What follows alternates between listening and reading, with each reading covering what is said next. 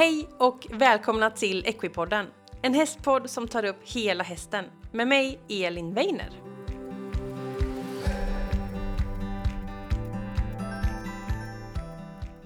Onsdag igen och jag vill hälsa dig varmt välkommen till ett nytt avsnitt av Equipodden. Och tänk att det redan finns över 150 avsnitt utav podden. Det är ju helt otroligt. Ingenting hade varit möjligt om inte ni, alla fantastiska lyssnare, var med och eh, liksom lyssnade, delade, rekommenderade, eh, gav omdöme och allting. Ni är helt fantastiska. Stort tack för att ni lyssnar och att jag kan få jobba med det som jag brinner för, att sprida kunskap och lära mig mer. Och apropå det här att lära sig mer så är det här ett riktigt bra avsnitt.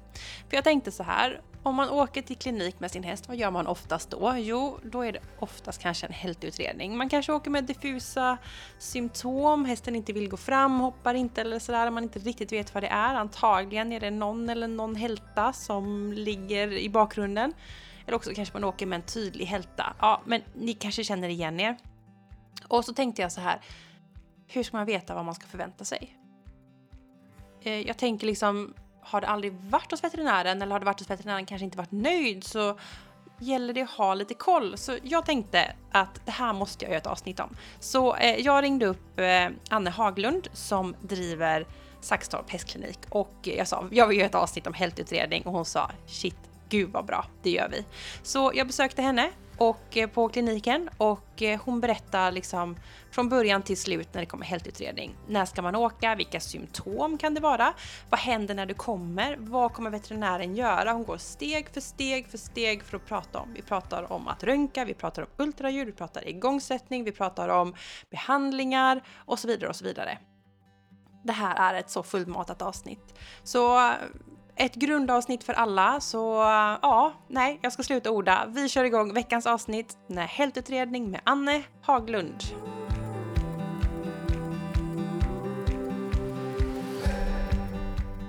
Sådär, då är vi tillbaka på Saxtorps hästklinik. Hej Anne! Hej så mycket Elin! Kul att ses igen! Jätteroligt! Och få komma tillbaka. Ja. Jag tittar på det, det var typ ett år sedan jag var här. Jaha. Tror jag. Mm. Och då gjorde vi en massa avsnitt med att vara på klinik. Precis. Så nu ska vi tillbaka. Och mm. du är veterinär Anne och eh, vi ska prata hältutredning. Mm. För det gissar jag att du gör några stycken i veckan. Ja, det gör jag. Det är det huvudsakliga arbetet. Precis. Men om man inte har lyssnat innan på dig, om mm. man bara lite snabbt skulle säga, vem är du? Ja, jag är, eh, heter Anne Haglund och jag har varit veterinär sedan 1990 väldigt ja, länge. Det är några år nu. ja, det är några år. Och så driver jag Saxtorps hästklinik som jag själv startade. Det gjorde jag eh, 1900, nej, nej ursäkta, 2007. eh, och, eh, så det börjar bli några år det också. Mm. 16 år sedan nu, första april. Mm. Och där jobbar vi nu två veterinärer sedan något år tillbaka och tre säga, assistenter eller mm. djursjukvårdare. Precis. Och eh, vi eh, jobbar ju med eh, alltså, polyklinisk verksamhet framförallt då. Mm. Så att vi har ju inga inneliggande patienter utan vi mm. jobbar med, med de problemen hästen har som kommer mm. ägaren kommer med sin häst och så Just jobbar det. vi med det. Just det. Och till stor del är det, blir det ju heltutredningar. Precis. Så det man kan säga det är vår huvudsakliga uppgift vi gör. Mm. Och du har ju också den här tilläggstiteln med fördjupning i hästens sjukdomar. Ja, just det. Hästspecialist, ja. ja. Så gedigen kunskap. Ja, sen har jag jobbat med det hela tiden kan man säga, sen mm. jag blev färdig veterinär. Så mm. Det är ju ett, ett, lite erfarenhet som är lagd till kunskapen mm, förhoppningsvis. Och det som är roligt här också, det är att du, du, är väldigt, du tycker kunskap är väldigt viktigt. Ja, jag, tycker, ja, jag tycker ju att för att hästen ska, för hästvälfärd så tror jag ju på kunskap. Mm. Om människor vet, jag tror ingen eh, människa vill sin häst illa liksom, utan kan, förstår man hur hästar fungerar och, och eh, intresserad av det så blir det bättre för hästen. Mm. Jag tror att eh, kunskap är grunden till hästvälfärd. Det tror jag med. Mm. Och därför vill du vara med på den och det är ju ja. så bra för oss som är här och lyssnar. Ja, det var ju trevligt att höra. och vi ska prata hältutredning för jag satt hemma och tänkte så här, okej, okay, om man åker med hästen så är det ofta så att det blir en form av hältutredning. Mm. Och har man aldrig varit på det eller kanske man har varit det är inte så att man åker så ofta helst, Nej. utan det kan hända att man har åkt någon gång eller kanske aldrig. Mm. Då kan det vara också svårt att veta vad ska jag förvänta mig. Ja, så då kändes det väldigt bra att göra ett avsnitt som man dels kan lyssna på när som, men också om man till exempel ska åka in mm. så att man vet vad ska jag förvänta mig och vad har jag för rättigheter, skyldigheter, vad kommer veterinären fråga mig och vad kommer veterinären göra? Det kan Ja. vara liksom skönt att ha koll på. Ja. Så det ska vi prata om. Mm. Men om vi börjar då så här. Eh, när ska man åka in och när är Mm. hästen halt? Ja, det där har ju, det, det är ju alla möjliga ors olika orsaker. Det ska man ju själv ha sett att hästen är halt. Mm. Är, när en häst är halt så nickar den ju med, fram, eh, Precis. med huvudet, men den är framhalt. Eller så Mm. niger den lite med bäckenet, så Mm. att säga. Om den är bakhalt. Mm. Det är det mer liksom det tydliga symptomet då. Precis, det kan man ju ändå se. Ja, det är ju ganska enkelt. Ja. Men den allra största delen av eh, hälsoutredningarna blir ju på hästar som vi kallar inom eh, veterinärmedicinen mer för prestationsnedsatta. Mhm. Att den egentligen inte funkar så bra som den skulle ha kunnat ha gjort. Till exempel att den får många fel när den hopptävlar, till exempel stannar på hinder, river lite ofta. Mm. Att den eh, inte riktigt går fram när du rider. Mm. Att den ehm, Typ går och handbromsen i lite. handbromsen i. Ja. Eh, också tecken som uppmärksammas mer och mer är ju att hästen ser lite eh, pain face vid Ja. ridning, alltså att den eh, eller smärtsymptom på olika sätt, viftar med svansen. Mm. Eh, den ehm, eh, ja, vill inte göra det ryttaren begär alltså den, och, den, och den kanske gnisslar med tänderna, irriterad, slår med huvudet. Eh, bjuder som sagt inte framåt, det är kanske det vanligaste. Mm. Eh, galopperar sämre, Mm. vanligt eh, tecken, alltså att de blir lite studsiga kanske i galoppen. Mm. Och eh, det har ju ökat mer och mer det här med att folk, och det tycker jag är helt underbart, att folk uppmärksammar sina hästars Mm. problem mycket tidigare nu och kommer till oss mycket tidigare. Ja. Och Det är ändå ju- viktigt. Ja, det är jätteviktigt. För, Ja. Framförallt är det väldigt viktigt för att du ska få eh, problemet att att lösa problemet. För Mm. att få, får du ett manifestproblem så är det Mm. ju så mycket större risk att det kanske blir kroniskt och att det kanske inte går att lösa. Just det. Och dessutom har ju hästen också ett, ett minne och att upplever den till exempel att eh, den har ont varje gång den hoppar Mm. så eh, kan det ju fa- fastna liksom lite. Ja, så att den, Då är det inte jättekul att hoppa. Nej, även om Mm. det kanske till och med blir mycket bättre sen så kanske det inte heller var roligt att hoppa. Så det gäller ju att lösa problem tidigt så det inte blir det. manifest i mentalitet. Just det. Så att eh, det är vårt stora, så att det, det uppma- uppmanar jag alla hästägare till att eh, Mm. när du känner ett avvikande med din häst, din häst är inte riktigt som den brukar, den har det. ändrat sig lite. Mm. Det där är lite jobbigt när du köper en ny häst för då vet du ju inte riktigt hur den brukar fungera. Så det Nej. är ett litet bekymmer. Precis. Men ehm, det är ju, alltså när du upplever avvikelser Mm. så ta, tro inte att det är något eh, fel på, ja, gå till en veterinär som, Ja, som precis. försöker se på helheten. Det kan ju vara något fel på Just det. sadeln och så också. Ja. Det finns ju massa saker. Ibland, ja, det, och liksom en, en eh, kunnig hästveterinär ser ju på hela hästen och alla, Precis. även på utrustningen. Precis. Och det tänker jag, sådana där saker som du beskrev nu kanske är lite mer inflammationsaktigt. Eh, Mm. Men jag tänker det kanske händer något akut också. Det kan hända akuta grejer Mm. också, ja. Alltså det är ju, det är ju klart vi får in eh, hästar som står på tre ben och Ja. sådär, att de har en hobel eller en fraktur någonstans eller så. Just det. det Ramlat också- och blivit sparkad. Och Ja, gått över och kanske hänt någonting i nacken eller ryggen eller Ja. gått omkull. och Det kan också hända. Det händer ju också. Mm. Så det får man ju bemöta på lite olika sätt. Mm. Som sagt, när man har en sån här akut hälta får man ju vara lite mer, då, då hamnar man ju inte alltid sådär direkt i den här långa utredningen med massa bedövningar och så. För om man är väldigt kraftig hälta är man lite försiktig med att lägga bedövningar för Mm. att då kan det ju, till exempel om det är en eh, spricka i benet så kan den ju liksom Mm.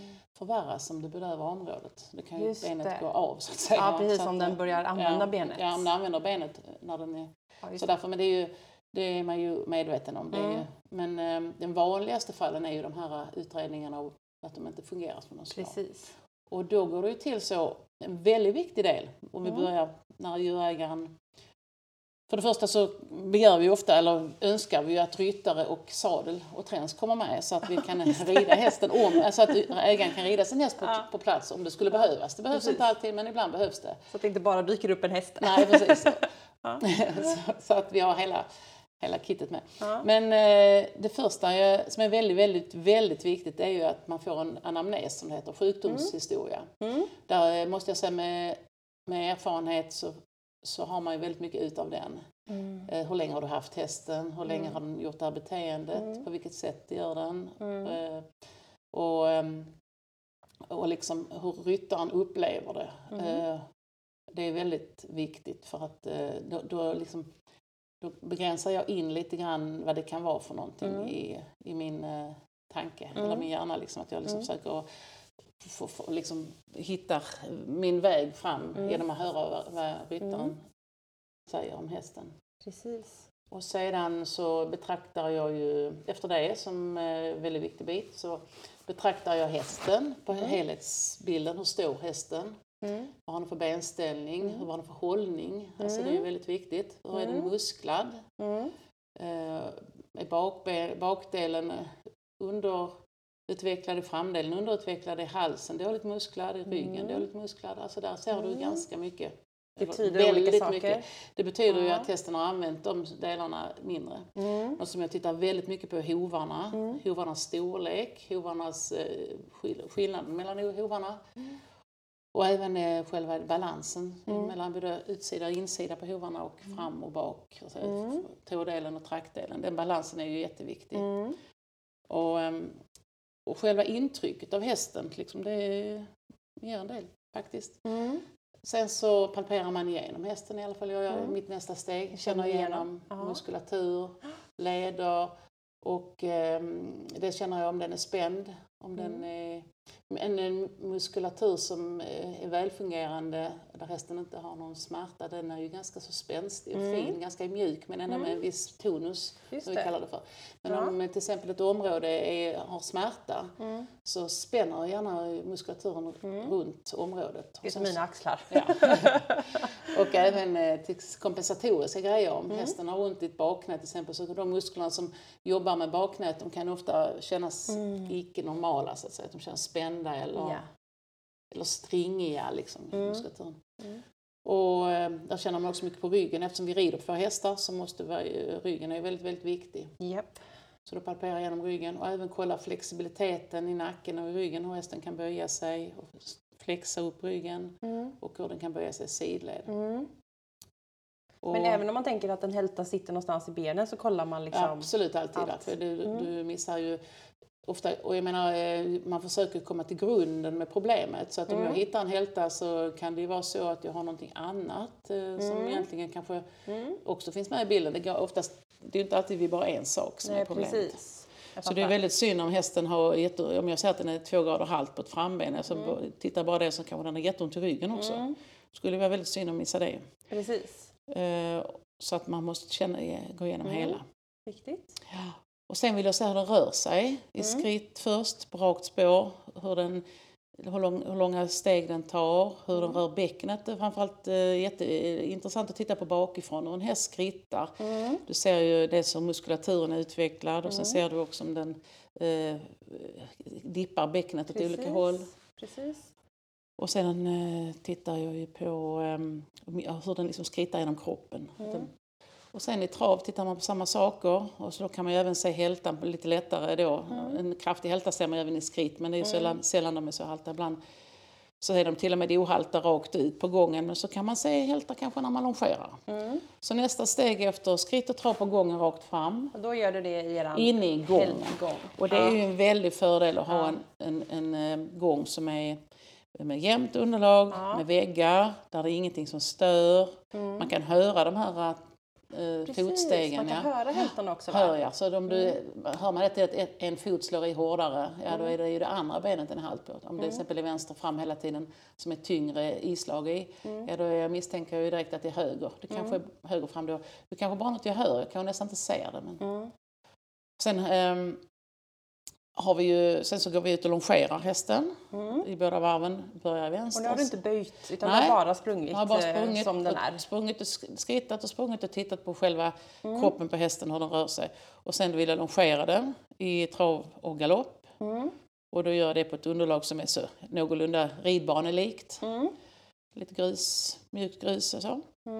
Och eh, då ser jag ju om den är halt och det kan ju skilja väldigt mycket mellan varven. Vissa, Mm. Hästen kan ju vara jättehalt i ett varv Och ingenting och ingenting annat. Ja. andra. Och vi graderar ju hälta oftast i Sverige mellan 0 och 5 och det är en väldigt grov skala. Mm. 0 är ohalt och 5 är blockhalt. Ja, då kan det inte gå på det benet. Så därför så är det väldigt grov skala. Ja. Men eh, en som en häst kan ju liksom, det finns de som är 2-3 grader halta i ena varvet som kan du nästan inte förnimma någonting i andra Ja. varvet. Så det är ju Det är stor skillnad. Ja, stor skillnad ja. Så det är viktigt att prova båda varven. Precis. Och alltid att longera, att inte longera liksom, det är ju ett helt, det är ju ett eh, konstfel såklart eftersom en häst måste kunna röra sig på böjt spår Ja, så måste du kolla det också. just det.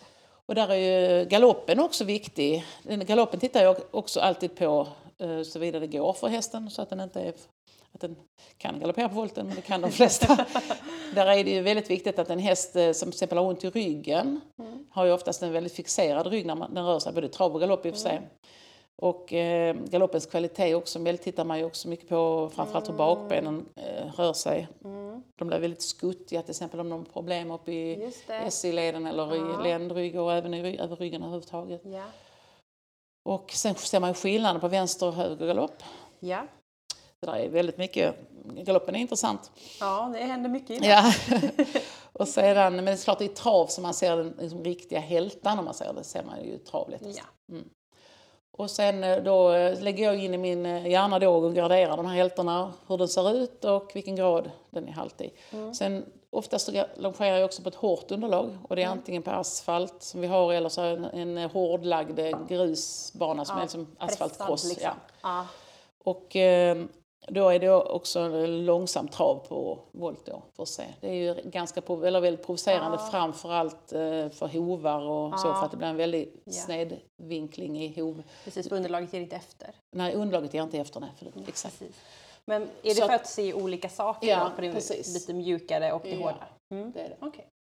Och sen är det väldigt intressant också att se vilket varv. En del hästar är halt, de flesta hästar blir halta på innerbenet. Mm. I alla fall fram och Mm. även bak. Men, men eh, ja, bak är det kan det väl väl lite både och. För att eh, om man säger vissa hältor, om man tänker sig bakknä så Mm. tycker man ju ofta att de drar benet lite och för mig Mm. syns det oftare som ytterben. Mm.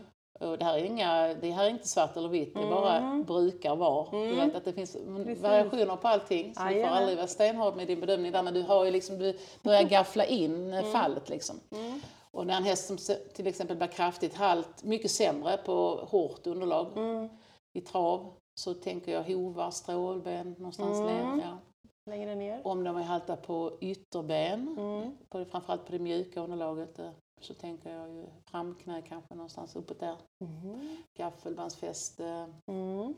kan ibland vara innerben också, man kan inte vara stenhård men eh, på bedömningen. Mm. Man får sina misstankar när man ser hur hältan kommer. Ja, Mm. intressant. Ja. Och då är det faktiskt ganska ofta att hästar som eh, ägarna inte har upplevt för halta alls, Mm. att de är halta ändå när vi longerar dem Mm. på mjukt och på hårt. Mm. Och då kan ägaren säga oj jag ser att den är halt, eller jag säga ser du nu att den är Mm. lite halt på vänster fram? Ja det gör jag. Men de har inte sett det hemma och Nej. mycket möjligt kan det vara så att när man rider så får man en annan känsla, man håller ihop hästen lite mer.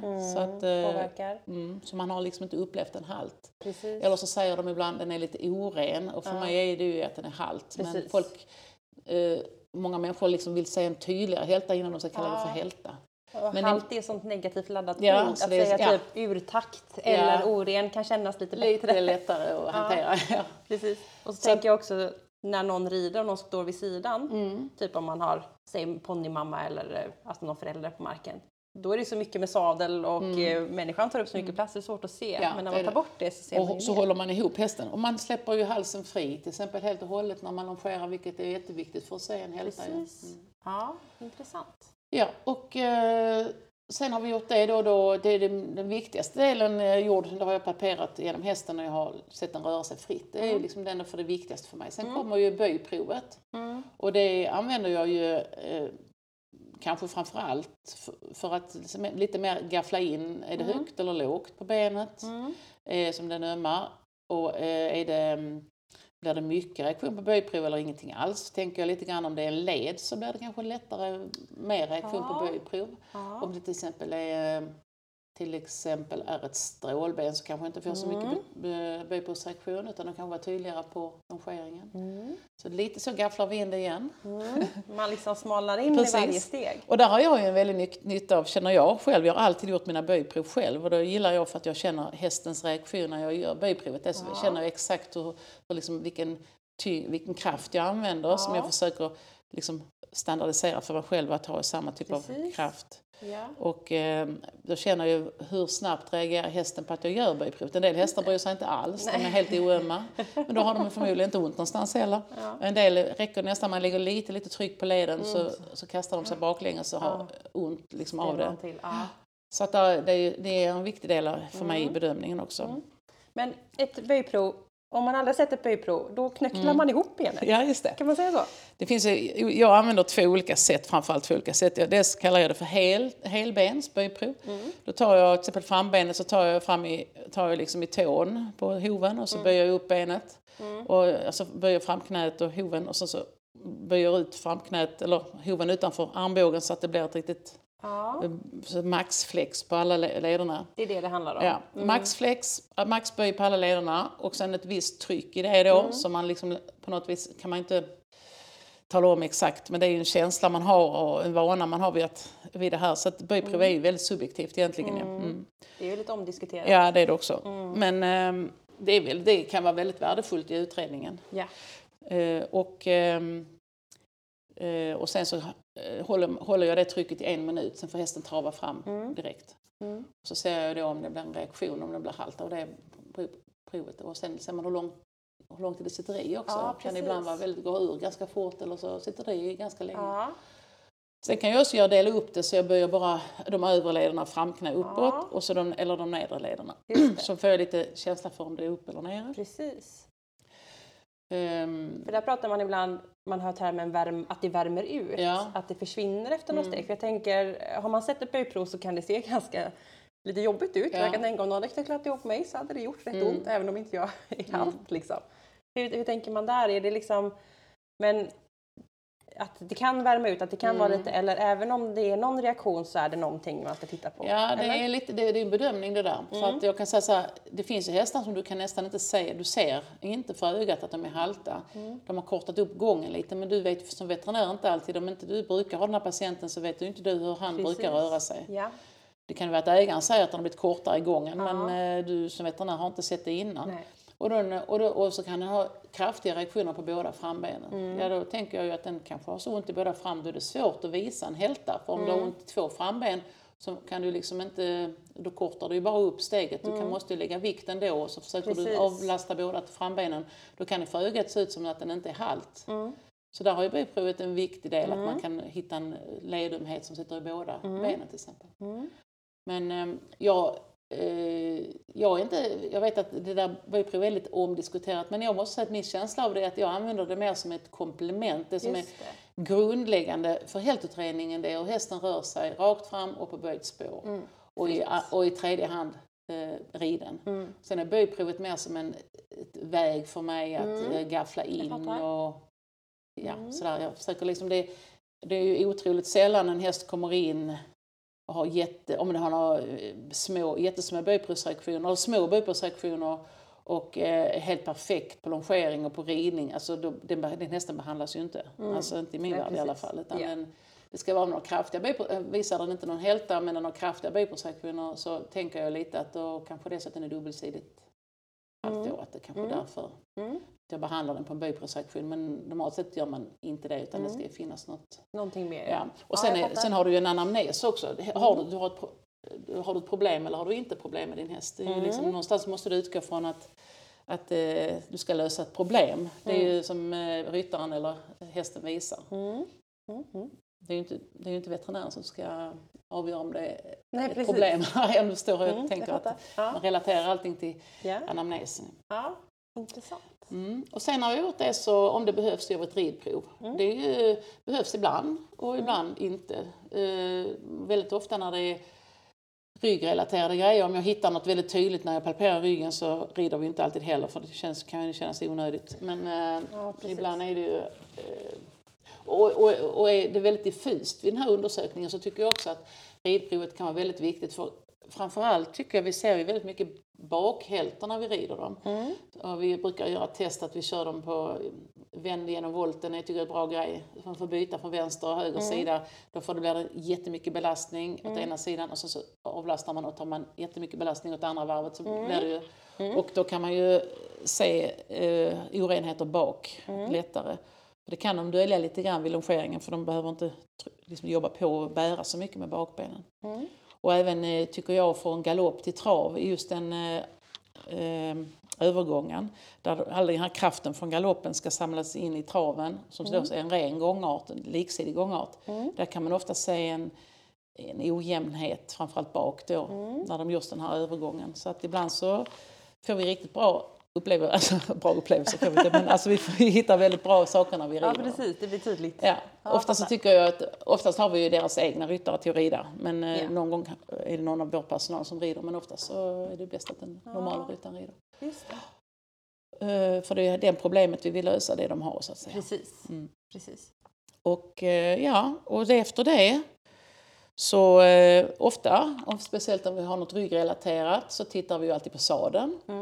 Och jag har ju några tjejer hos mig som har gått utbildningar kring det så att de är ganska Mm. duktiga på att titta på, ja, jag tittar också på sadlar men, man, men eh, tittar ju på hur den ligger och balansen och, och så vidare. Och ibland är det ju jättedåliga sadlar faktiskt. Ibland, faktiskt. Sadel är svårt. Ja, sadel är svårt. Ja. Men eh, som sagt, eh, vi vill ju liksom hitta relationen. Alltså, hit, det ska ju liksom vara på något vis att vi upplever att, den, eller att hästen har ont i främre delen av, av till exempel då i, runt manken och att man då har ett ökat tryck där. Alltså, det är ju att hitta, hitta att jag menar, har du en sadel, har du en rygg som är helt ojämn, hästen visar inga symptom och sadeln inte är så perfekt, ja men då kanske inte det gör så mycket för den hästen. Ja, man, måste, man ska ju inte leta fel bara för att man har ett fel utan du måste Ja. relatera det till att hästen har ett bekymmer. Precis. Ja. För alla är olika. Ja, Mhm. det tycker jag är viktigt att man liksom inte, man ska ju inte vara, alltså leta fel utan man ska ha ett problem innan man börjar.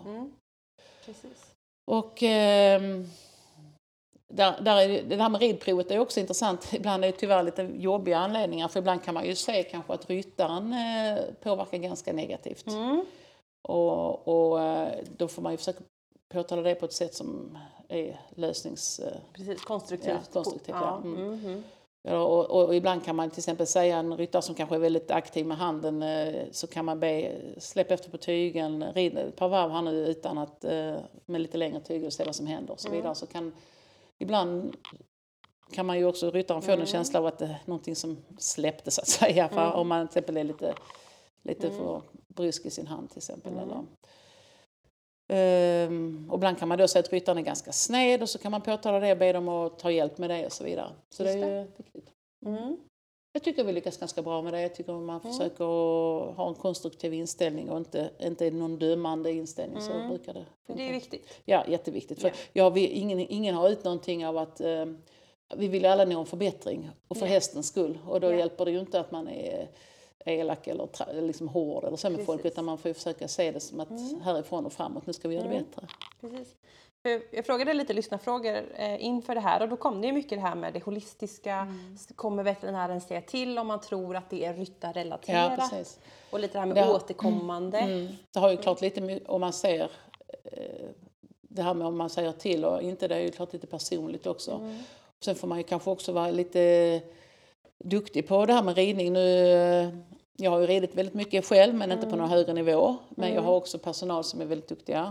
Och, ser, och vi, är duktiga på, vi tycker själva att vi är duktiga på att se helheten mellan ryttaren och hästen. Mm. Och vi tycker inte vi liksom begraver det i gamla myter kring ridning heller utan vi är lite öppna kring det liksom moderna, Moderna. sättet att se det, tycker vi själv i alla fall. ja, men i alla fall, nu ska vi komma in eh, på nästa steg och det är ju Ja. då att hitta var, om nu hästen kanske har visat att den har ont i ryggen till exempel, och då palperar jag igenom ry- ryggen ännu mer noggrant med att ha en kudde som jag står på som jag kallar den för, men det är som en liten eh, en eh, kub som jag ställer mig på så jag kan palpera ryggen lite Ja, högre precis, upp. så så upp, jag ja. kommer upp. Ja, Ja, jag så att tänkte, kan ska hästen stå på Nej, jag, jag ska stå på honom så jag kommer upp en bit så jag kan verkligen känna på eh, Ja. tornutskott för tornutskott och känna på bäckenet ordentligt uppifrån. Ja. Och där ser jag också ganska mycket muskulaturens utveckling på olika sidor. Ja, framförallt hur det ser ut, utvecklingen. Och eh, då, så ibland stannar vi ju där om vi hittar att det är något problem med ryggen. Då kanske det blir ultraryd eller rygg där. Men eller ultraljud eller röntgen på ryggen i det Mm. läget. Men oftast då när vi hittar en hälta så går vi ju vidare med nästan alltid det med den, eh, försöker och, och lokalisera hältan Mm. var den sitter. Precis. Och då har jag ju allt det här jag har dragit nytta av här nu, yt- ytterben, innerben, hårt Mm. underlag, mjukt underlag, böjprov högt och lågt och så. Så jag kanske får en liten idé om var problemet sitter. Mm. Och då försöker jag ju lägga bedövning där. Och då finns det Mm. två olika sätt. Ett, antingen lägger man nu i leden, i Mm. en led. Eller så lägger man på en nerv, alltså på nervbedövning. Okej. Till exempel om du ska bedöva bort en hov på en häst Ja. så, så lägger du nerverna som går ner till hoven. Ja, okej. Så att eh, det är två olika sätt att bedöva. Mm. Ledningsanestesi eller ledanestesi. Okej. Mm. Och då pratar vi en spruta. Ja, en spruta med bedövningsmedel i. Och, Läskigt. ja, det tycker vissa hästar också, och vissa ägare. Men i alla fall när vi ska gå in i en led då så är det ju väldigt, eh, det måste man ha sterila förhållanden. Så då är det ju, klipper vi och tvättar med, och riktigt eh, desinficera området och eh, handskar och så. Ja. Och viktigt att hästen står stilla, att vi kan få en snygg injektion så vi Mm. inte på något vis får in någon smuts i leden för då kan det bli väldigt allvarligt. Ja. Ledinfektion är all, allvarligt Ja, tillstånd. Ja. Men det händer som tur var nästan aldrig för att vi är väldigt noggranna med det. Mm. Och, eh, och då så lägger vi, och, man försöker, teoretiskt sett så börjar man ju nerifrån. Och så har jag jättestark misstanke på att det kanske sitter i bogleden så kanske jag börjar jag kanske inte bedöva hoven för att det, blir ju, det tar ju hela förmiddagen till jag Ja. har kommit upp till bogen. Men oftast när man är mer eh, osäker på var det sitter så börjar man nerifrån. Och då kanske man börjar med att lägga, vi, vi kan ha en det finns en nerv som går precis vid hovbrosken som vi brukar använda som tar bara nedre delen och bakre delen av hoven. Så det är digitalartären, eller nerven där ner till och sen så kan man gå högre och högre upp, hovled, nästa nerv lite högre upp och så vidare. Mm. Och sen till slut så, och så mellan varje bedövning får hästar vila lite grann för bedövningen måste verka. Och Allt, typ alltid, mellan, alltid mellan fem minuter till kanske en kvart. Och Ja. De här ledningsanestesierna kan vi ofta kolla med att en liten, vi har en liten söm på en liten pinne. Så Mm. vi, om till exempel vi bedövar bort hoven så kan vi ta med den eh, på kronranden. Ah, peta lite. Peta lite ja. Ja. Så känner hästen inte då så vet vi att bedövningen har Ja, tagit. det och kan så, vi kolla. Mm. Ja. Och eh, i lederna vet jag ju om jag har kommit in i leden för att eh, jag har ju fått lite ledvätska så det bör man inte kontrollera. Mm. Just det, det vet man ja. Och eh, så mellan fem och, och minuter och en kvart brukar det då ta. Så, så provar vi igen. Då blir det springa rakt fram, longera igen, ibland ett böjprov för att se. Ibland får vi rida också. Hela... Hela alltihopa igen ja. Så det kan ju ta väldigt lång tid det här. Ja, jag hör ju det. Ja, Mm. Och det händer ju att det, med lite erfarenhet så har man ju lite tur så, och erfarenhet så kanske man lyckas med en eller två bedövningar. Men det Mm. händer ju att vi bedövar eh, sju, åtta ställen och vi hittar inte felet eh, och vi får Mm. börja nästa dag och så vidare. Det är, och ibland när man har bedövat ett ben så kommer det fram hälta på ett annat ben. För den har, ja, men har gått och dolt det för den har varit mest halt på det första benet. Ja, det sekundära och... Ja, herregud. så därför det är ganska viktigt av den anledningen också lägga de här bedövningarna för de, de här mindre sakerna bakom kommer fram. Precis. Hur länge, om du lägger en bedömning i en led, eller på en, hur länge håller det då? Ja, det är också beroende lite grann på dels på hur mycket vätska jag har stoppat in och sen olika lite individuella variationer, hur mycket nära nerven jag kommer och så vidare.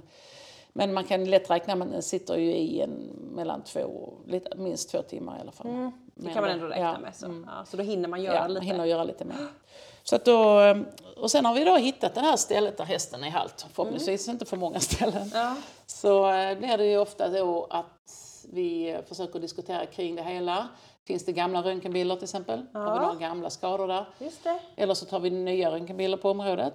Och då när man då har ett eh, ställe som eh, en, en specifik led man vill röntga, då kan man ju liksom ta lite fler röntgenbilder kring den. Ja. Så till exempel med hästen, det vi kallar för exportröntgad, så kanske man bara tagit en bild på kotleden.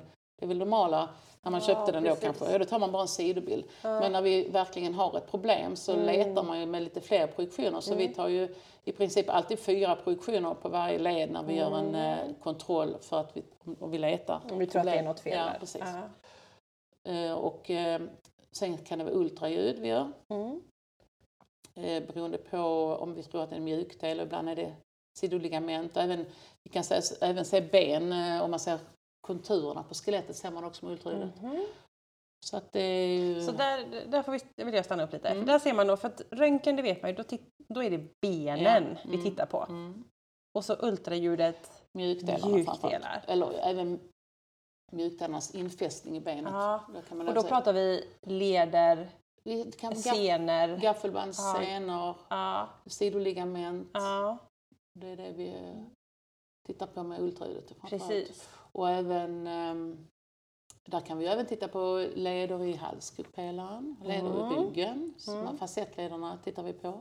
Och då se om det är något... Så kan vi se, Onormalt, ja, då ser vi helt enkelt om det är galla, alltså Ja. ökad svullnad. Och vi ser ju även om pålagringar så att det blir ojämnt på benkanten. Ja, precis. Och även när vi injicerar både rygg och halskotpelare använder vi ofta ultraljudet som guide för att vi kan Mm. då se så vi kommer rätt in i, alltså korrekt in i leden. Just det. Så att eh, ultraljudet har väldigt stor betydelse också. Mm. Det är väl de två sakerna som man framförallt gör bilddiagnostiskt normalt sett på en klinik. Mm. Sen har vi ju även magnetresonanskamera. Ja, just det. Så vi remitterar eh, ibland till den Ja. och, eh, eller så, och ibland får vi remisser från kollegor. Ja. Där ser man ju också eh, framförallt mjukdelar, man ser ju även skelett, man ser väldigt mycket. Mm. Nu kan vi bara göra det från carpus, has och neråt Mm. för att testen vi har stående Ja, eh, precis. MR så Jag tänker MR på människa, då åker man in i ett sånt här rör. Ja, precis. Det kan man inte Nej, men det kan man med hästen om den är sövd. Så Ja. Det finns sövd MR också. Det men, finns så stora. ja. Ja. men inte hela hästen kanske, men typ halsen och... Ja. Ja. Ja. Men vi, och det, det är, då får vi också väldigt mycket information från Mm. den. Varför väljer veterinären olika? Ja, om man tror att det är en led så kanske man snarare, snarast väljer eh, röntgen. Då. Om Mm. man tror att det är en mjukdel så kanske man väljer ultraljudet. Ehm, det är väl kanske framförallt det. Mm. Ibland eh, har man ingen aning. Nej, då kanske man gör både och. Försöka leta lite Mm. fel. Men det är ganska viktigt att ha ringat in det med bedövningarna som du Mm. förstår. För att, Mm. för att det gör ju att du kan lägga mycket mer krut. Alltså att du så här ultraljuda allas böjscenerna på en häst till exempel. Det är ett jättejobb. För att Mm. Ja, om du ska till exempel, ska du göra riktigt ordentligt så måste du nästan alltid klippa den. Ja. För att du ska komma åt, eh, om inte den är väldigt tunn, har Ja. tunn, tunn päls. Ja. Olika raser, olika Ja, säsonger. precis. Så där, det är ju väldigt bra att ha ringat in Mm. området. Så För jag tänker som hästägare så kan man ibland höra typ att ja, men vi bara röntgade och varför gjorde vi inte ett ultraljud? Alltså så här, ja. vad, vad kan man kräva och inte? Ja, men det är ju veterinärens erfarenhet där. Ja, vad som man ska eh, lita på. Ja, det måste man ju nästan. Eller så ska man ställa frågan när man är hos Ja. veterinären ju. Eh, att man, eh, för att oftast är det så till exempel, folk, till exempel min erfarenhet, i alla fall framknä, carpus, Mm. där finns inte mycket man kan se med ett ultraljud till exempel. Medan Mm. kring bakknäet, det är Mm. jättemycket strukturer du kan titta på med, med ultraljudet. Du har Ja. patellarligamenten, Ja. sidoligamenten, du har menisken, Mm. du har ledvätskan så den ser ut inåt. Det är väldigt eh, lätt att se på bakknäet, eller lätt, men alltså du har mycket information där. Mm. Så det är ju, om man säger jämfört till exempel det vi kallar för framknä och bakknä så är det ju nästan meningslöst ultraljudat framknä. Mm. Nu säger jag nästan som ni hör. Ja, jag förstår. Ja, Ja. Och, men det är väldigt mycket information på ett bakknä. Ja. Mm. Så därför så det har ju med veterinärs eller med Precis. Kunskapen att göra. Så det behöver man inte, som hästägare egentligen ska man inte behöva vara orolig för det. Utan Nej. har du en kompetent veterinär så vet den vad som är lämpligast. Ja. just det. Och det tror jag är jättebra att säga för att ibland känns det som att oh, jag bor, jag borde gjort och... Ja. Men man ska fråga också faktiskt. Ja, viktigt. Ja, Det viktigt. har vi pratat om sist, Ja. ja. om kommunikationen. Det är inte något farligt att fråga.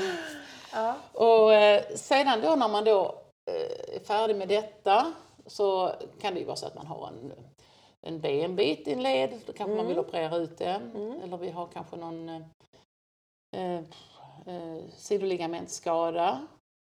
Då kanske du vill behandla den med stötvågsbehandling, shockwave. Som vi också har. Så, så, det, så det är ute efter de här, eh, det är nu vi ska börja bestämma hur vi ska behandla hästen. Precis. När vi är färdiga med vi hittat felet. utredningen är klar, Ja. diagnosen är ställd, nu ska vi hitta behandlingen. Ja. Jag kan också säga det förresten, eh, ibland går vi ju direkt på ultraljud också. Det händer ju att Ja. hästen har till exempel ett svullet, eh, en svullen böjsena eller ett svullet det. gaffelband. Ja. Då, då kontrollerar man klart så att det, att det är en halt på rätt ben och så vidare. Mm. Så att det, är någon, att det finns flera saker men man kanske inte lägger bedövningar när man har så uppenbara skador. Att man, Mm. Just det, då kanske man går direkt på ultraljud Mm. till exempel. jag förstår. Och man kan gå rätt, direkt på röntgen också om man misstänker en spricka eller en akut Mm. Ja precis, fraktur eller en spark Mm. typ. Ja. Ja. Så att, eh, men i alla fall då så är det behandlingen sen och då är det ju, har vi ju en stor arsenal nu för tiden. Man har ju injektioner i lederna med till exempel eh, kortison, Mm. hy- hyaluronsyra som används mindre och mindre kanske men som är det vi kallar för tuppkam. Och, eh. Mm. Sen har vi ju de här mer biologiska preparaten. Man kan ta blod ifrån hästen själv och injicera. Många använder ju IRAP, Mhm. kanske lite mindre populärt nu. Men det finns något som heter PRP, alltså Mm. det är ju eh, platelet rich plasma. Man Mhm. tar blod från hästen och centrifugerar så man får en trombocytrik eh, Mm. plasma kvar. Mm. Och använder man den och injicerar med plas, eh, trombocyter har en ämnen med väldigt mycket läkvävnad eller läksubstans i Ja. sig. Så. Tillhör kroppens försvar. Ja, precis. Så att eh, det, det kan bli att man gör en sån injektion. Sen använder vi ju stötvåg, alltså shockwave, för vi har sån fokuserad stötvåg som vi använder mycket på för Mm. att stimulera mjukdelar, till exempel muskulatur Ah. eller ligamenter, senor för att de ska st- stimulera läkning. Det är lite tröga vävnader till att läka Ja, ja senor och ligament. Så Mm. de, de kan man aktivera med stötvågen. Mm. Och eh, det är oftast en upprepad behandling så man gör det kanske en gång i veckan eller så. Mm. Sen har vi även laserbehandling och vi har, ja, vad har vi mer? Har, ja, det är svårt att tänka på allt vi använder. Ja. Sen, så, sen blir det ju ofta så att vi försöker ju, vi försöker ju alltid att fundera på vad det var som hände, vad som orsakade det här. Mm, det är väldigt viktigt att eh, inte bara göra en behandling tycker jag, utan även tänka efter. Mm. Och då har man ju något som är väldigt, väldigt viktigt är ju skoningen och hovarna. När hovarna och skoningen, den ordningen kanske. Balansen i hovarna. Mm. Den har ju väldigt stor avgörande betydelse för hästens eh, man hans slitage, hur hästen rör sig. Mm. Och balans och skoning. Så att där tittar man ju på det att det, att det ser bra ut och, och jag föreslår för- förändringar om det inte ser bra Mm. ut. Så att du tänker att om hoven har varit ojämn så har det skapat något Mm. Ja, högre upp i Till benet? exempel om hästen är lång i tån och låg i trakten. Ja. Då tänker du att den liksom går på tra- traktorn. Ja, liksom, så. sådär. Mm. Då överanstränger du ganska så lätt bakre delen av hoven. Strålbensområdet, böjsenorna. Det. Mm. Och eh, då måste du försöka, och har hästen ont i detta området då, ja men då har jag ju en jättebra eh, förs- förslag till lösning. Det är att korrigera hovarna. Ja, precis. Så kanske du får en eh, häst som håller Ja. framöver. Till exempel. Precis, och då blir det överansträngt inflammation. Ja, typ, då kanske jag gör så att jag behandlar problemet som den har. Men Ja. jag föreslår ju förändringar då med skoningen eller, eller verkningen. Ja, Ja. Så att den ska komma tillbaka. Fattar. Och då, Mm. I bästa fall så har de ju en eh, hovslagare hemma som är intresserad som kan hjälpa till med det. Mm. Och då remitterar vi till den. Eller så har vi också klinikhovslagare som Precis. hjälper till med det. Han har varit med på den. Han har varit med på den ja. Jonas Martinsson. Jajamän. Just det. Men så att där, där är ju, det är väl den viktigaste delen för att undvika framtida problem kan jag tycka hovarna är jätteviktiga. Sen är det ju det att titta på sadeln, om hästen har ont i ryggen eller någonting annat så kan sadeln kan ju ha stor betydelse. Ja. Eh, och eh, om vi upplever liksom att, att det är något mer ridmässigt problem så kan det ju, eller ryttarens inverkan på något sätt, Mm. så har vi också vår sjukgymnast som tittar på Mm. den biten, helheten mellan hästen och ryttaren. Just det. Och eh, ibland upplever man ju att kanske att hästen är dåligt tränad på något sätt. Mm. försöker vi också hjälpa till med att Mm. och, eh, fundera ut hur man ska bättra på de här Mm. svaga punkterna på hästen. Och prata om det i alla Prata fall. om det, ja, och inte bara prata om det utan även visa på vägar. Att, eh, Kanske Ja. då att sjukgymnasten kan eh, visa på träningsmetoder eller, Mm. eh, eller övningar som vi Mm. kan Viktigt. använda. Väldigt viktigt. Det Ja. känns ju som att det är, det är ju, det tycker jag ju liksom på något vis att det är något som hästägaren eh, kan begära tycker jag, veterinären. Mm. Att det kanske inte att kliniken kanske kan göra allt själv men att de måste kunna visa på vägar att eh, Mm. lösa problemet Mm. på längre sikt för Mm. hästens eh, välfärd. Alltså. Och det här med återkommande. Ja, när en hälta återkommer, det får man, då får man ju verkligen fundera. Mm. Antingen har du ett väldigt allvarligt problem med just hästen, att hästen har kanske en allvarlig skada i benet Mm. eller så är det så att den, den träningen den får, den, Mm. eller det den gör, fungerar inte på den hästen. Precis. Då måste du ändra på någonting. Mm.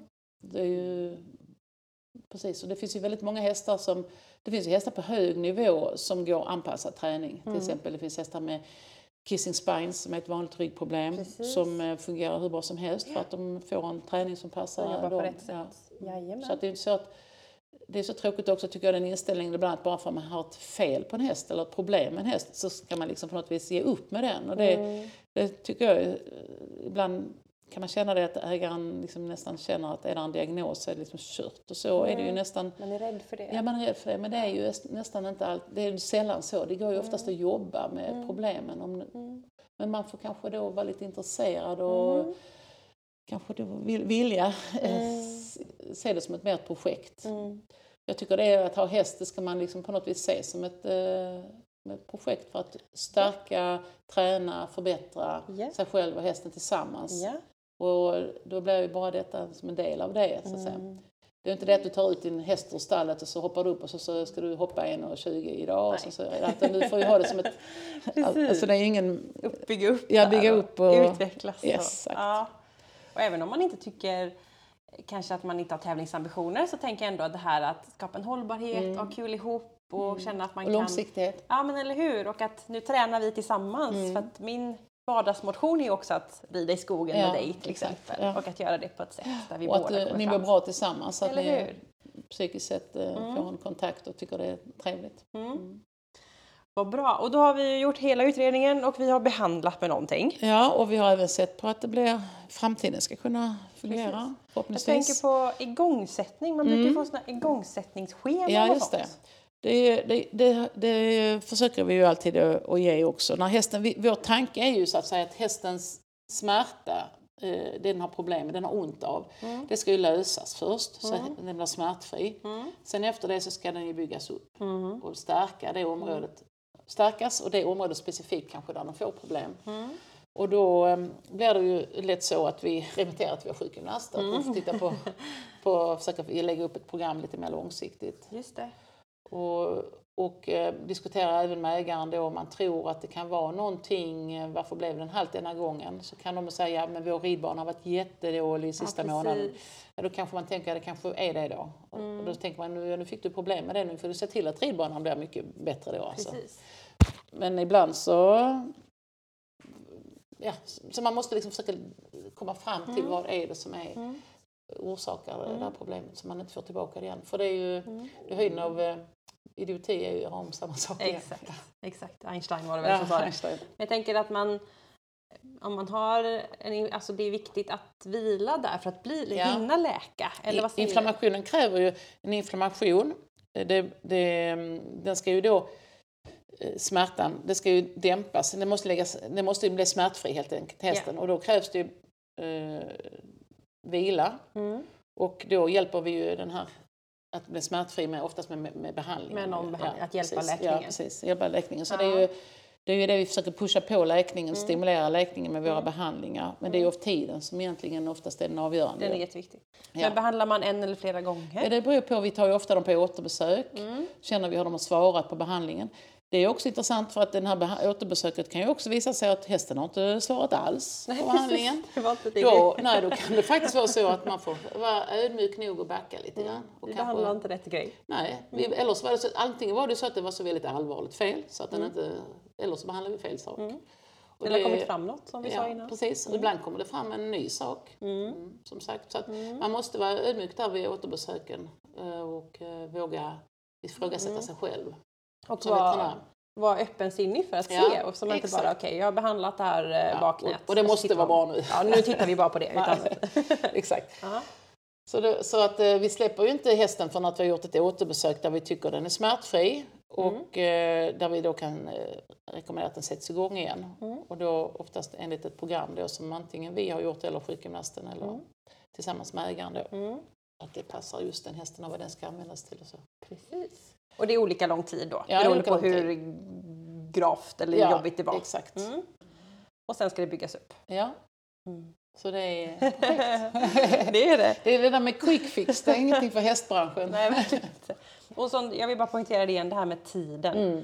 Det är som eh, min sambo, han tränar jättemycket och han springer mycket och han får lätt benhinneinflammation. Mm. Och får han det, då, är, då måste han ju bara vila. Ja, precis. Det är det enda vägen fram. Ja. Då får vi sluta springa ett tag. Exakt. Och det är samma för hästen då. Mm, det, är, det är ju så det är. Att det, och vi kan ju se, vi ser ju verkligen, det tycker vi, när vi eh, när, vi, när det, hästarna får tillräckligt med tid och, och korrekt, alltså rätt eh, träningsupplägg så tycker vi att vi har goda resultat med Mm. ganska då, dålig prognos från början. Alltså. Mm, Om- det. Och det har ju väldigt mycket beroende på den människan som står bakom, den ägaren och den ryttaren, att hur, hur engagerade de Ja. blir i det hela. Mm. Framförallt när man tänker ju mycket på de här mm, ryggproblemen och så Mm. vidare. Så att, eh, att jag måste ju verkligen bygga upp hästen ordentligt och sen, Mm. eh, Och då kan det funka hur bra som helst. ja, sen kan det fungera hur bra som helst. Mm. Och då tänker man att det är faktiskt en del hästar som inte får den chansen. Ja. Och det är ju, från vårt perspektiv blir det lite sorgligt. Liksom. Vi ser att hade den här hästen varit hos någon som hade velat jobba med den så Mm. kanske det hade funkat. Precis, Så det ge är- chansen. Ja. Mm. Så därför känns det som att man måste ha rätt så mycket man måste ha mycket tid och engagemang när man Mm. har en häst. Ja, precis. Ja, intressant. Jag tänkte också jag skulle fråga, för vi nämnde, du nämnde lite fort Mm. att den kan ju vara halt på flera ben. Ja. Kan vi inte bara stanna upp en sekund, halt på ett ben eller flera ben? Eh, Blir det, är det, det måste vara mycket svårare än en halt på fler ben. ja, det är väldigt svårt att se det. Ja. Dels eh, så kan du ju oftast komma fram, men när du gör, dels kan du ju komma fram med böjproven, men det kommer också Mm. ofta fram när du bedövat bort, bort hältan i ett ben. Ja, så kommer- precis. Mm. Då syns det andra. Sen har vi ju också Ja. en, eh, en, liksom en, en, en vad ska jag kalla det för, en sensor som heter lameness locator eller Mm. equinosis heter den Mm, också. hört Det, är Mm. Eh, det finns lite olika modeller men den vi har är, är locator, equinosis heter väl. Och då, då är det tre stycken sensorer du sätter på hästen, en på Mm. nacken, Mm. en på höger framben och en på, uppe på bäckenet på tuber Mm. sacrale. Och sen så avlä, avläser den, travar man med hästen och så Mm. avläser den i avvikelser i rörelsen. Så att den, den ser ju om den är oregelbunden på något ben. Mm. Och det kallar vi ofta för hälta då, men det är ju egentligen det kan, behöver inte, en hälta, det beror på hur man definierar hälta, men Mm. en häst kan ju också vara ojämn i gången utan att det är en smärta involverad. Ja. Men eh, i princip Naturligt. Så, ja, Ja. den är väldigt, väldigt känslig så den, Mm. ibland så ser den ju saker innan vi själva, alltså utan att vi människor ser det. Så man får ju använda det som en del i undersökningen så att säga. Men Just den är ju, kan ibland plocka upp flera ben samtidigt också. ja, att den hittar o, eh, Hittar- anormaliteter. Mm. Mhm.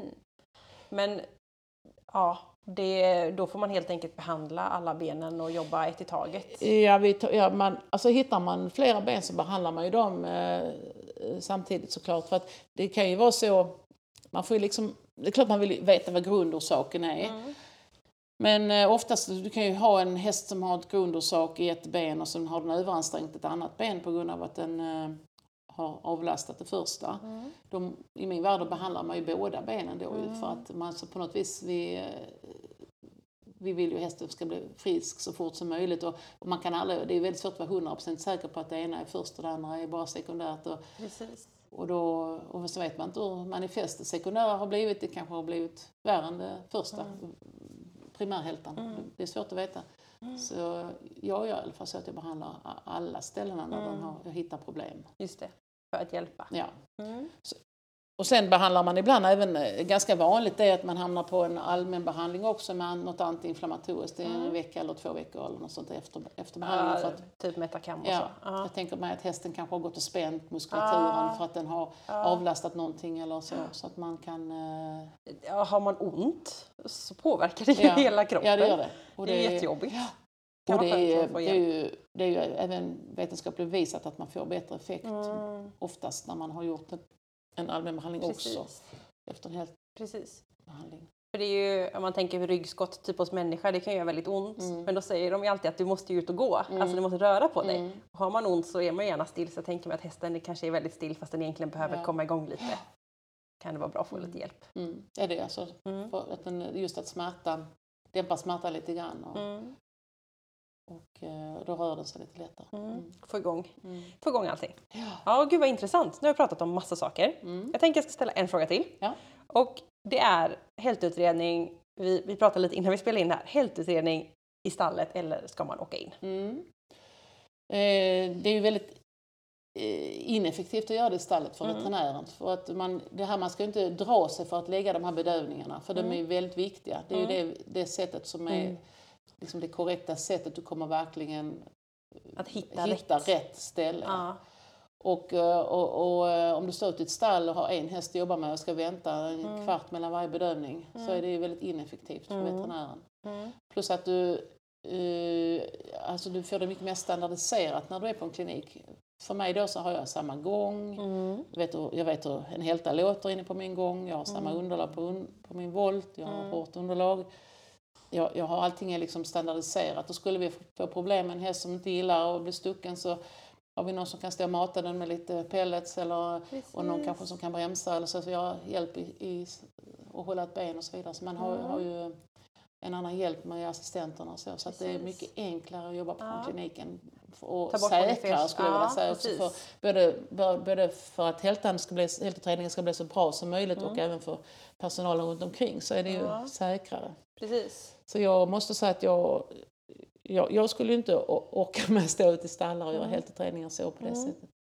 Så om jag känner att det är någonting Ja, som jag tror är helt ja då räcker det att säga att hästen inte, den funkar inte som den Nej, brukar. men precis som vi sa där, Ja. stannar, släpar, Ja, bromsen eller, i, slår med bjuder huvudet. inte framåt, Ja, slår med huvudet. Ja, alltså, Ja. den inte är som den brukar vara. då är det bättre att åka in än att ringa ut. Mm. Och det kan jag säga till föräldrar, så, så att många, många mammor säger ja, hon sa det för två, Ja, hur? för två månader sedan att den inte var som vanligt. Men då sa jag, rid bara på. Ja, Så, så, och då säger jag, lyssna på dina barn. För Ja. det är flickan som rider eller pojken som rider, de har ofta koll på de har koll på läget. ja, Så känsliga i känslan. Ja. Mm.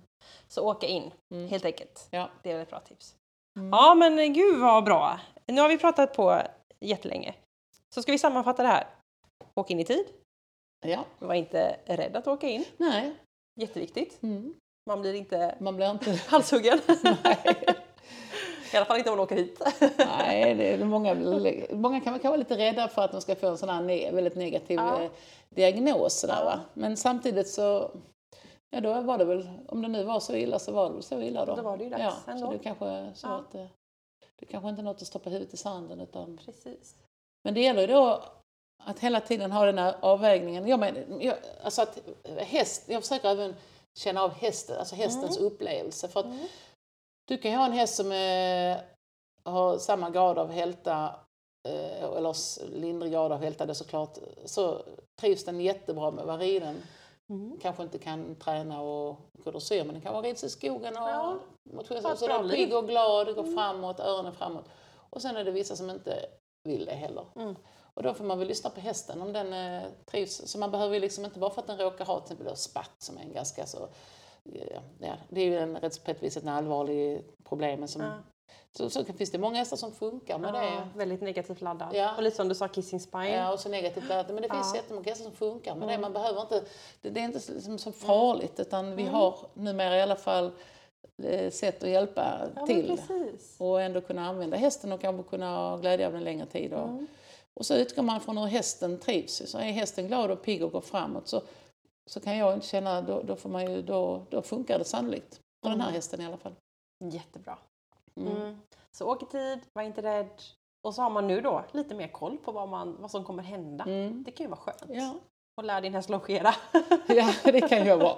Det händer ibland att vi har personal för att longera, men Ja. det, det är ju alltid bra om man kan göra det själv. Ja. Ja, men helt fantastiskt. Det här var ju ett superbra avsnitt som jag hoppas kan vara trygghet för många att lyssna på.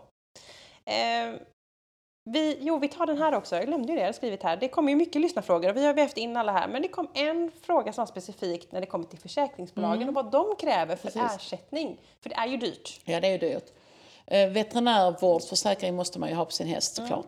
Och eh, då är det så att den faller ju, eller kan man ju använda om man liksom där har, är ett problem med hästen. Alltså men du kommer in och säger att jag tror det är, jag tror något fel på min häst och så hittar jag inget fel. Nej, det, Det är händer ju inte så ofta men det det händer är ändå någon gång. väldigt trevligt. Ja, jättetrevligt. Men då, även, då, då betalar de inte för den undersökningen som är Nej. gjord. Nu blir den inte så dyr då heller som tur är. Nej. Nej. Men, För det eh, kan man inte dra på försäkringen. Nej, det kan man inte för de, eh, är det inget fel på din häst, som veterinären inte hittar något fel Mm. så, kan, så spelar det ingen roll att du tycker det är något fel. Precis. Men eh, det händer ju nästan aldrig. Alltså, men eh, sen är det det här med försäkrings... En klurig grej till det är ju, är ju om det finns några reservationer. Mm. Och sen är det ju det här om du nyligen har köpt eller försäkrat Ja, in din häst så precis. kan det ju vara så att de tycker att det har gått lite för kort tid Mm. sen införsäkringen. Så tänker de, har den varit halv, säger de då, men den kanske hade det här ja, problemet precis. innan. Är det något gammalt som inte är Mm, med? det kan också vara så att du hittar till exempel en uh, röntgenförändring och så hade du kanske försäkrat in hästen för några månader sedan. Mm. Och när du då, eh, så säger de ju försäkringsbolaget, ja men den här förändringen måste ju ha funnits när du försäkrade in den. Mm. Ja, det var ingen som visste det men Då kan de ju hävda att det fanns Mm. problemet redan innan. Mm. Och då ska Då inte kan de få för sig att inte de vill betala. Ja. Så det är väldigt bra att ha en försäkring som är långvarig på hästen. Alltså Just det bästa med en häst, eller det bästa du, med en försäkring det är om du kan ha hästen från fölförsäkringen. Mm. Att hästen är obrutet försäkrad sedan den var liten och hästen var ett foster. Då är det mycket tryggare. Mm. Och annat, tar över ja, och annat fall när du köper en häst och tar över, Mm. tar över försäkringen så i alla fall så, i alla fall så du har tagit Mm. över försäkringen och har de första tiden du har hästen så att innan du byter bolag så att du verkligen att det inte Mm. händer något där. För det är, oftast Det är är det i början när du har din häst som du upplever problem. Kanske. Precis. För det här med att ett ägarbyte är ju ganska mycket för hästen. Mm. Så det kan ju dyka Exakt. upp saker. Hästen kan ju bli halt för att det är en ny ridstil, nytt underlag, Mm. ny sadel och Mm. det behöver egentligen inte vara Nej. så dåligt. Eller Nej, så här, du behöver nej. inte vara dålig. Eller så här, nej, så. nej. Förstår du vad jag Det menar? behöver inte vara en allvarlig sak. Utan Nej, det kan utan vara, det kan vara andra Mm. saker som har gjort att det har blivit den här gången. Ja. Typ. Så därför är det väldigt... Det, överta försäkringen är det bästa och kontrollera då så det inte är några reservationer Mm. på den. Precis, och vad är reservation då? Reservation är ju att om eh, försäkringsbolaget kan säga så här, den här hästen eh, hade en böjpulsreaktion eh, när den försäkrades in så att eh, den högra frambenet där, vi täcker inte höger framben om det är något fel på Nej, det. precis. Och då kan det vara så att den är tidsbegränsad så du kan få den undersökt efter kanske ett år eller vad Mm. de säger, försäkringsbolaget. Ja. Och eh, är den då inte halt och den inte har fått några problem där så kan, Mm. du, kan den höjas upp igen så den blir normalförsäkrad även med det benet. Så att en, en, en reservation kan vara tidsbegränsad. Mm. Mm. Men eh, det gäller ju att veta, ha koll på det så att man Ja. eh, dels häver den i tid när man kan då Mm. och sen att man eh, har koll när man köper en häst så att det inte finns någon gammal reservation på den. Just det. Så man får titta på gamla journaler och fråga. Ja, eller man frågar försäkringsbolaget. Ja. Ja, Mm. Jätteviktigt. Ja, men det är en bra sak att skicka med också. Mm. Men nu har jag nog frågat allt jag skulle fråga. och, och Anne, om man vill komma i kontakt med dig och tyckte det här var intressant, hur gör man då?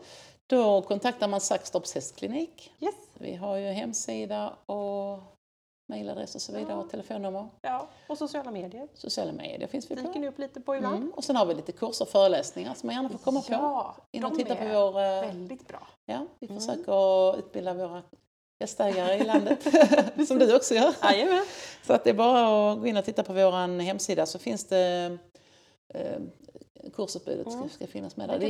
Det upp händer ibland att det är lite kort varsel på grejer för det är inte så alltid så himla lätt att ha jättelångt tidsperspektiv framåt. Det blir lite spontant ibland och så Mm. får man få ha lite koll lite ofta. Mm. Så försöker vi lägga ut på sociala medier när vi Precis. har lagt in följa en kurs. Och ni bjuder ju in intressanta personer Mm. som är duktiga på olika saker. Ja, Sen håller ni ju internt också Ja, grejer så. Men ni bjuder också in. Mm, vi bjuder in framförallt, eller mycket, och då försöker vi ju ta riktigt duktigt folk som Mm. är både duktiga på att prata och kan sin sak. Ja, men precis. Viktigt. Ja, Stakstorps hästklinik får vi tipsa om. Ja, men då säger jag jättetack för att jag fick komma tillbaka Ja. hit. tack så mycket själv.